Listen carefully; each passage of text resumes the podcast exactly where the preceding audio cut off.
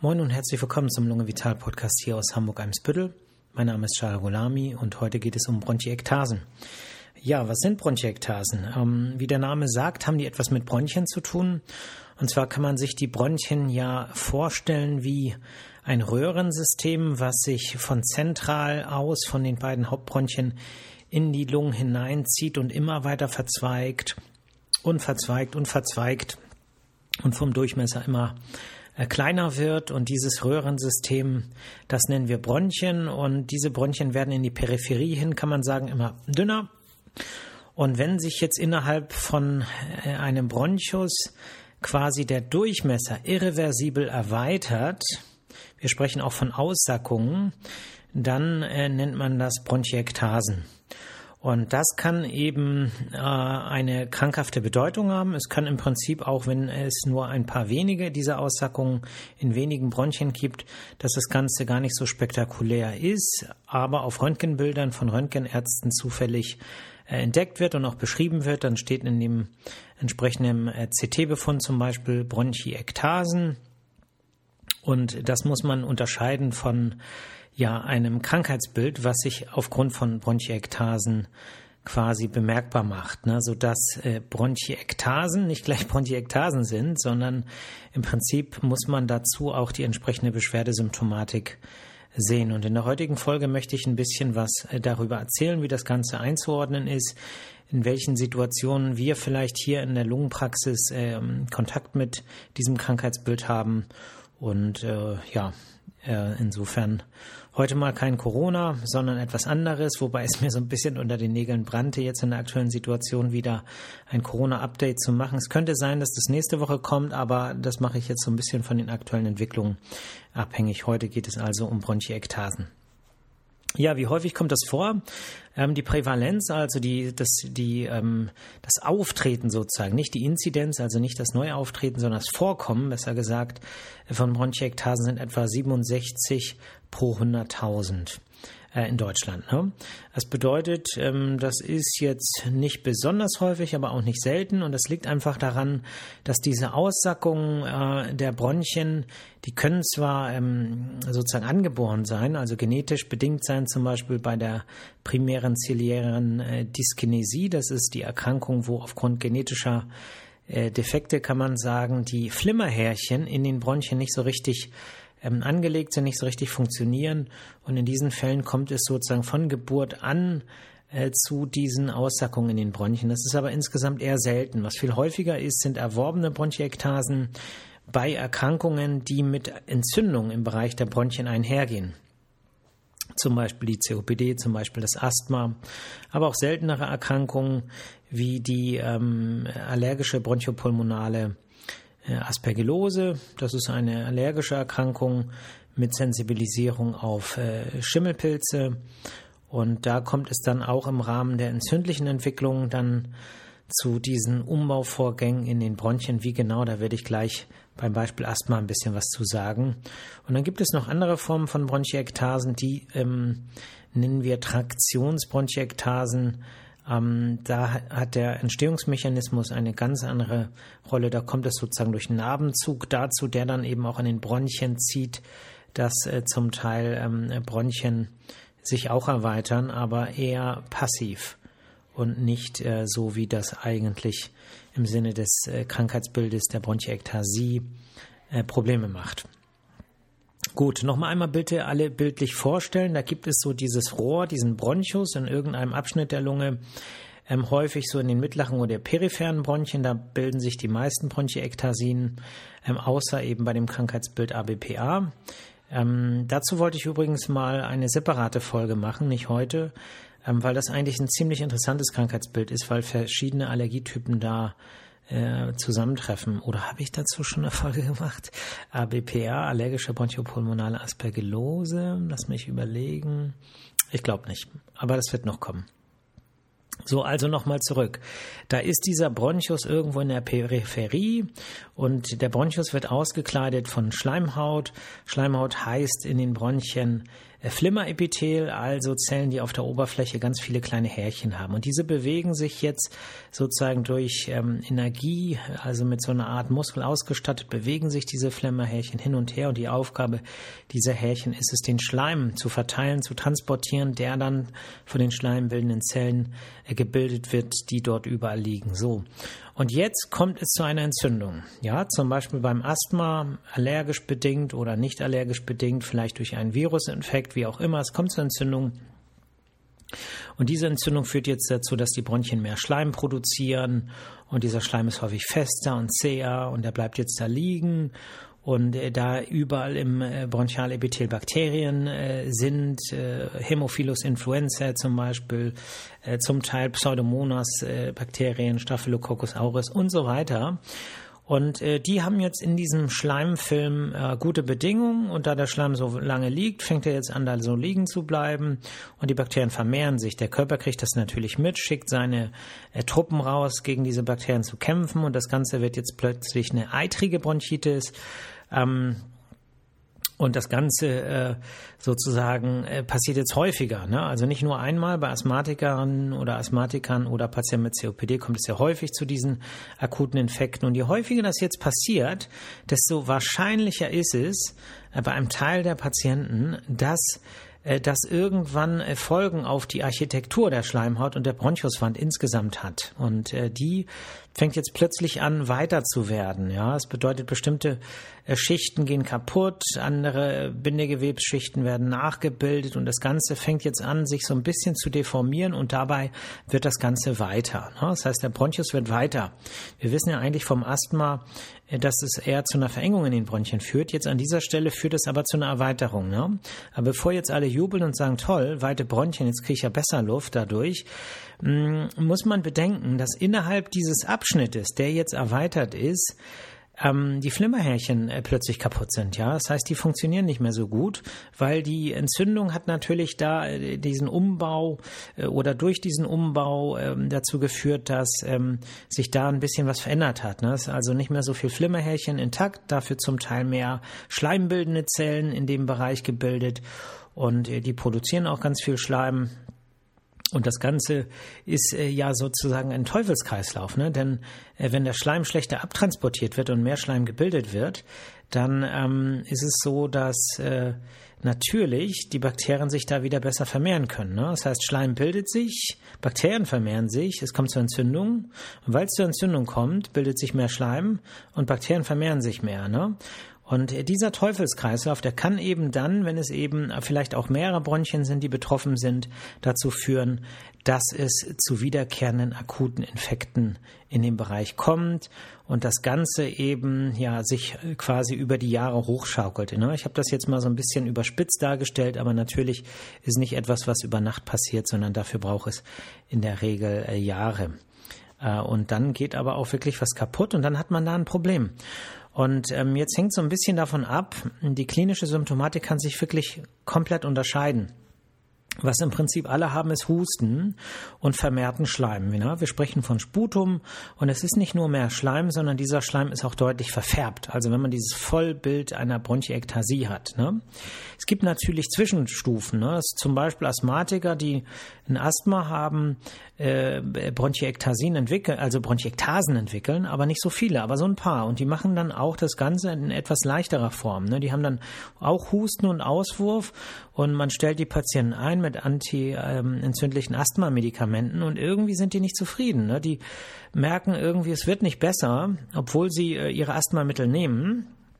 Und das ist dann zum Beispiel so ein Punkt, wo man stutzig werden muss und sagen muss, okay, Moment mal, von der Lungenfunktion eine Verengung haben wir nicht mehr, wir haben keinen Anhalt für eine Entzündung und trotzdem äh, hat der Patient Husten und vor allem hat Auswurf. Ne? Und das ist so ein Hinweis auf Bronchiektasen. Ne? Aber beim Vollbild der Bronchiektasie, wo es eben ganz viele Bronchien sind, die erweitert sind, die entzündet sind, da hat man wirklich deutlich, deutlichen Auswurf und zwar mehr als zwei Esslöffel pro Tag. Meine Standardfrage ist dann immer, ähm, wenn Sie den ganzen Tag über äh, den Auswurf in eine Kaffeetasse spucken würden, wie voll ist die am Ende des Tages? Ne? Das frage ich dann immer. Und wenn die Patienten sagen, über die Hälfte, dann ist eigentlich schon ein starker Verdacht auf Bronchiektasen da. Und wenn man sich ein Wasser, also es wird jetzt eklig, alle, die empfindlich sind, bitte abschalten. Nein, nicht abschalten, leiser drehen den Ton. Ähm, wenn man das Ganze in ein Wasserglas spuckt über einen Tag und stehen lässt über Nacht, dann gibt es eine typische dreischichtige äh, ja, dann gibt es drei Schichten. Ne? Ganz oben ist dann quasi Schaum, darunter ist so eine fetthaltige ähm, Schleimschicht und ganz unten ist Eiter. Ähm, ja, und das Ganze riecht natürlich nicht gut. Süß, fade, äh, sozusagen süß bis fade riechend, steht in den Lehrbüchern. Ähm, ja, ähm, so kann man es aber bei sich selber vielleicht diagnostizieren, wenn man zu diesen Patienten gehört. Insofern vielleicht hilfreich dieser Hinweis. Ne? Gut, das bedeutet, als äh, Pneumologe wird man natürlich hellhörig, wenn Patienten Husten haben und Auswurf haben. Und es gibt viele Erkrankungen, wo es Husten und Auswurf gibt, aber ähm, die Bronchiektasen sind ähm, häufig, äh, wenn sie jetzt nicht gerade akut ähm, wenn es nicht gerade ein akuter Infekt ist, der jetzt mit Fieber und so verbunden ist, ist das Ganze etwas unterschwellig und längerfristig. Ne? Bei einer Lungenentzündung ist das Ganze, es kommt, ist sehr eindrucksvoll, dem Patienten geht es richtig schlecht, bei der typischen Pneumonie zumindest. Aber ähm, bei den Bronchiektasen läuft das so ein bisschen nebenher. Ne? Das heißt, die Patienten sind äh, meistens insgesamt nicht ganz so krank, aber irgendwie hört dieser Husten nicht auf und der Auswurf ist da. Ne? So, wie kommt man dem jetzt auf die Schliche? Ne? Man kann natürlich äh, Sputum analysieren im Labor. Ähm, oft ist es so, dass Patienten so ein bisschen auch darauf, äh, ähm, ja, ich sag mal, ein bisschen so gepolt sind, dass sie das möchten, ne? dass sie sagen, so, oh, kann man nicht mal gucken, was da für Bakterien drin sind. Ähm, primär ist das jetzt gar nicht so hilfreich, weil ähm, letztlich es werden da Bakterien drin sein. Also wenn der, wenn der Auswurf verfärbt ist, dann sind da Bakterien. Aber ähm, ob man die jetzt antibiotisch behandeln muss oder nicht, das ist in dem Moment gar nicht nur davon abhängig, sondern von vielen anderen Punkten auch. Und deswegen äh, muss man eigentlich einfach auch, um Kosten zu sparen, äh, ein bisschen zurückhaltend sein mit äh, Labordiagnostik. Und Kosten heißt nicht Kosten für den Arzt, sondern Kosten heißt wirklich für die ähm, Gesamtzahl der gesetzlich Versicherten. Ne? Weil ich sage ja immer, als Vertragsarzt haben wir auch die Verpflichtung, mit den Ressourcen so umzugehen, dass alle Beitragszahler nicht unnötig äh, Geld ausgeben. Ne? So, also was macht man? Ähm, natürlich kann man äh, einmal gucken, gibt es hin, also ne, Patienten kommen, man horcht sie ab, man hört ja manchmal Schleim auch. Äh, wenn Patienten Schleimproben äh, mitbringen, das ist vielleicht ein konkreter Tipp, äh, ruhig mal Fotos machen vom Schleim oder äh, eine Schleimprobe mitbringen oder ein, Tachen, ein Taschentuch spucken oder so.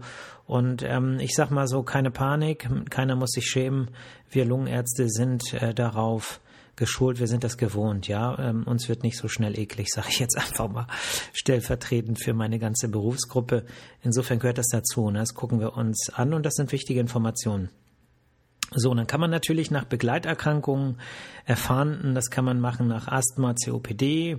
Natürlich hier machen wir zum Beispiel Lungenfunktionstests.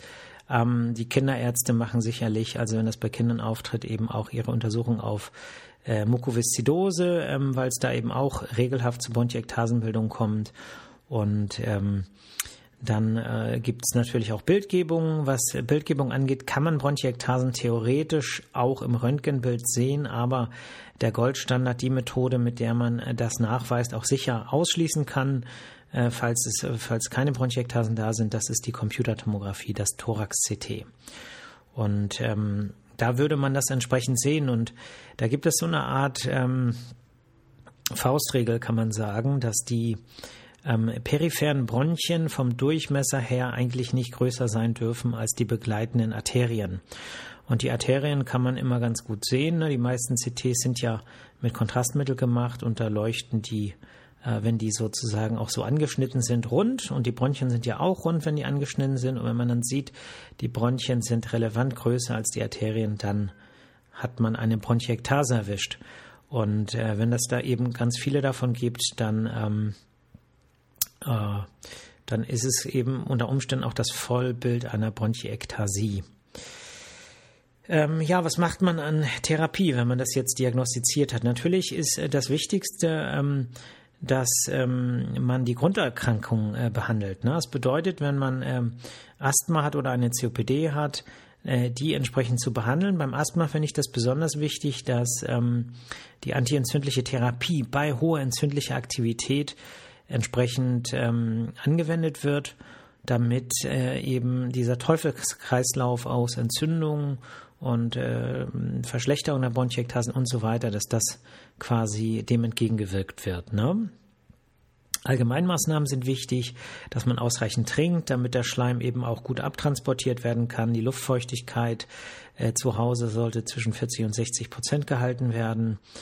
Ähm, und äh, dann gibt es natürlich die Physiotherapie. Die hat einen großen Stellenwert bei Bronchiektasen, gerade bei der primären Diagnostik, weil man natürlich ähm, im Prinzip immer dieser vermehrten Schleimbildung und diesem Ansammeln von Schleim in diesen erweiterten Bronchien entgegenwirken muss. Ne? Das ist zwar ein bisschen äh, blöd, weil man es jeden Tag machen muss, aber letztlich ist steht und fällt die Stabilität, was Beschwerden angeht, bei Bronchiektasen damit, ob, ähm, ob der Schleim liegen bleibt oder ob er rauskommt. Ne? Das heißt, vereinfacht gesagt, äh, jeder mit Bronchiektasen oder jede mit Bronchiektasen sollte jeden Tag dafür sorgen, dass der Schleim rauskommt und da nicht bleibt. Und am besten das Ganze vorm Schlafengehen, weil mh, hm, beim Schlafengehen ist es ja so, man hat eine äh, Veränderung der Körperposition von der ähm, hm, von der waagerechten in die horizontale.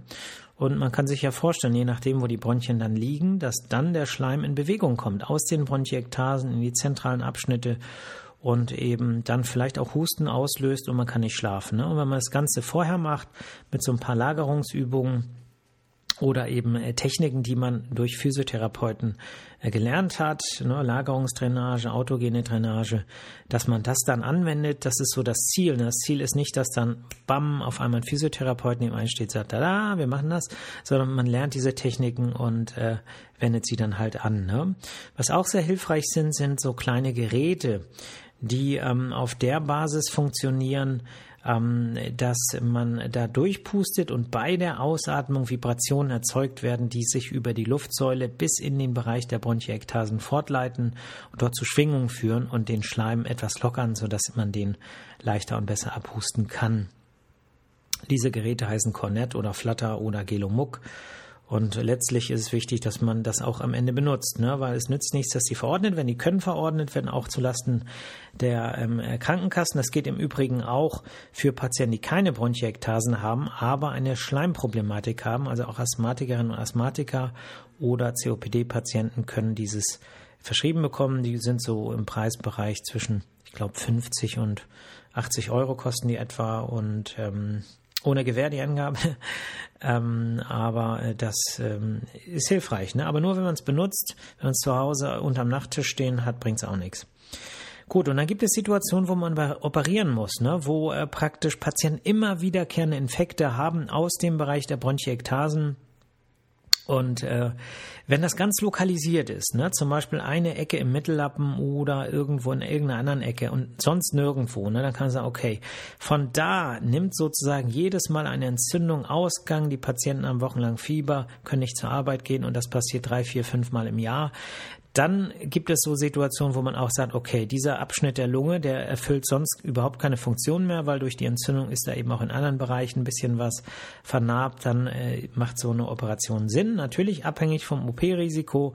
Bei jemandem, die oder der die OP gut verträgt, sorry, ist man natürlich ein bisschen schneller bei als ähm, jemand, ich muss mal einen Schluck trinken.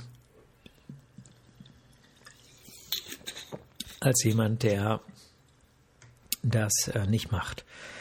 Ähm, äh, Quatsch, also ähm, als jemand, der eine OP nicht so gut verträgt. Ne? Gut, und wenn es ganz schlimm ist und die Lunge komplett durch ist mit Bronchiektasen und vielleicht noch andere äh, Punkte, dann kann es natürlich auch mal sein, dass man eine Indikation hat für eine Lungentransplantation. Ne? Gut, also ähm, wie kann man verhindern, dass man Bronchiektasen bekommt? Also Grundkrankheit äh, gut einstellen, besonders beim Asthma spielt es eine große Rolle. Wenn sie entzündlich aktiv ist, wenn es nicht der Fall ist, dann braucht man es natürlich auch nicht äh, behandeln. Prophylaxe ist wichtig. Infektprophylaxe ist ja das Thema der Zeit und dazu zählen eben auch Impfungen, Impfung gegen Pneumokokken, Impfung gegen ähm, die ähm, Grippe. Und äh, da ist es eben so, dass äh, jeder Infekt bedeutet Wahrscheinlichkeit für eine Verschlechterung der Bronchiektasen oder bei entsprechender Veranlagung für neu entstehende äh, Bronchiektasen ist erhöht. Gut, das war's eigentlich von heute zum Thema Bronchiektasen. Ähm, ich glaube, mir geht es so wie euch, dass ähm, wir alle ein bisschen geschockt sind jetzt durch diese ähm, hohen Zahlen, was Corona angeht.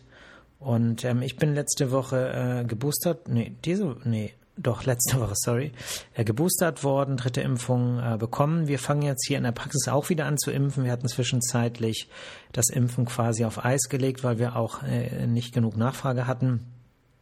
Wir fangen jetzt nächste Woche an, äh, zu boostern und äh, übernächste Woche steigern wir das Ganze. Wir haben hier eine Warteliste. Wir werden nur Patienten impfen, die bei uns auch wegen chronischer Erkrankungen äh, in der Betreuung sind, also im DMP-Programm oder andersweitig regelmäßig äh, kontrolliert werden ähm, wegen Erkrankungen. Und ähm, wir werden quasi nicht die Türe für alle öffnen können, weil dafür haben wir nicht genug Kapazitäten äh, zu boostern. Wir haben aktuell Stand heute eine Warteliste von etwas über 60 Patienten, die werden primär geimpft. Und anschließend wird es so sein, dass für unsere bekannten Patienten ähm, die Möglichkeit bestehen wird, äh, online äh, Impftermine zu buchen über Doktorleb, über unsere Homepage. Und ähm, ja, da hoffen wir mal, dass wir da auch äh, ja, relevant dazu beitragen können, dass mehr Menschen an ihre Impfung kommen. Und das gilt natürlich noch mehr für Primärimpfungen. Allerdings impfen wir dann nur mit Comirnaty, sprich BioNTech Pfizer, einfach aus ähm, ja, logistischen Gründen, weil es für uns in der Menge mit dem Personal, was wir hier haben, sonst nicht möglich wäre, wenn wir noch verschiedene Impfstoffe benutzen. Gut, in dem Sinne, passt gut auf euch auf. Ähm, versucht aber trotzdem bei aller Vorsicht und allem, und ich hoffe, ihr passt gut auf euch auf, äh, trotzdem äh, ja optimistisch zu bleiben, ja, weil das muss man immer wieder sagen. Der, Ge äh, der Geist, der Verstand hat einen ganz großen Einfluss darauf, was wird. So, und wenn ich jetzt sage, oh Gott, das wird alles ganz schlimm und wir werden alle doch Corona kriegen, obwohl wir uns so ganz oft geimpft haben, dann wird der Ausgang sicher schlecht sein, schlechter sein für uns persönlich, energetisch, aber eben oft auch, ne, denkt an den Nocebo-Effekt, äh, ganz oft wird das dann auch irgendwie schlechter und negativ und es geht uns ein bisschen schlechter. Insofern versucht bei all dem, wenn ihr alle Vorsichtsmaßnahmen ergreift, wenn ihr auf euch aufpasst, wenn ihr geimpft seid, trotzdem einen gewissen Optimismus beizubehalten. Warum? Weil er euch gesund hält. Ja, weil ihr so besser, besser gelaunt, gesünder, durch die Tage geht.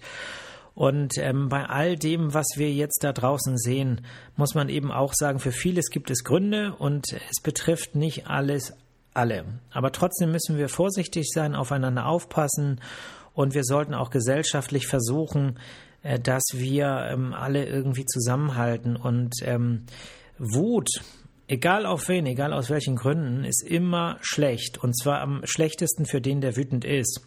Insofern bloß nicht diesem Impuls folgen, ich bin jetzt wütend, weil die sich nicht impfen lassen. Ich bin jetzt wütend auf die, weil die das nicht mal und so weiter. Weil man bestraft damit eigentlich nur sich selber. Insofern ausatmen, fallen lassen, die Wut sich in Luft auflösen lassen, Sport machen, auspowern, sich gut fühlen, ja, positiv denken und äh, ey, wir haben November, das ist der schlimmste Monat. Das war immer so, äh, für mich jedenfalls. Ähm, jetzt nicht mehr, weil es einen schönen Tag im November gibt. Da muss ich jetzt auch gleich los bei der Gelegenheit und ähm, ja, versucht es euch trotzdem gut gehen zu lassen, seid gut zu euch, seid gut zu anderen. Passt gut auf euch auf und ja, belohnt euch mit irgendetwas Schönem, gerade wenn so viele schlechte Nachrichten von außen auf euch einprasseln.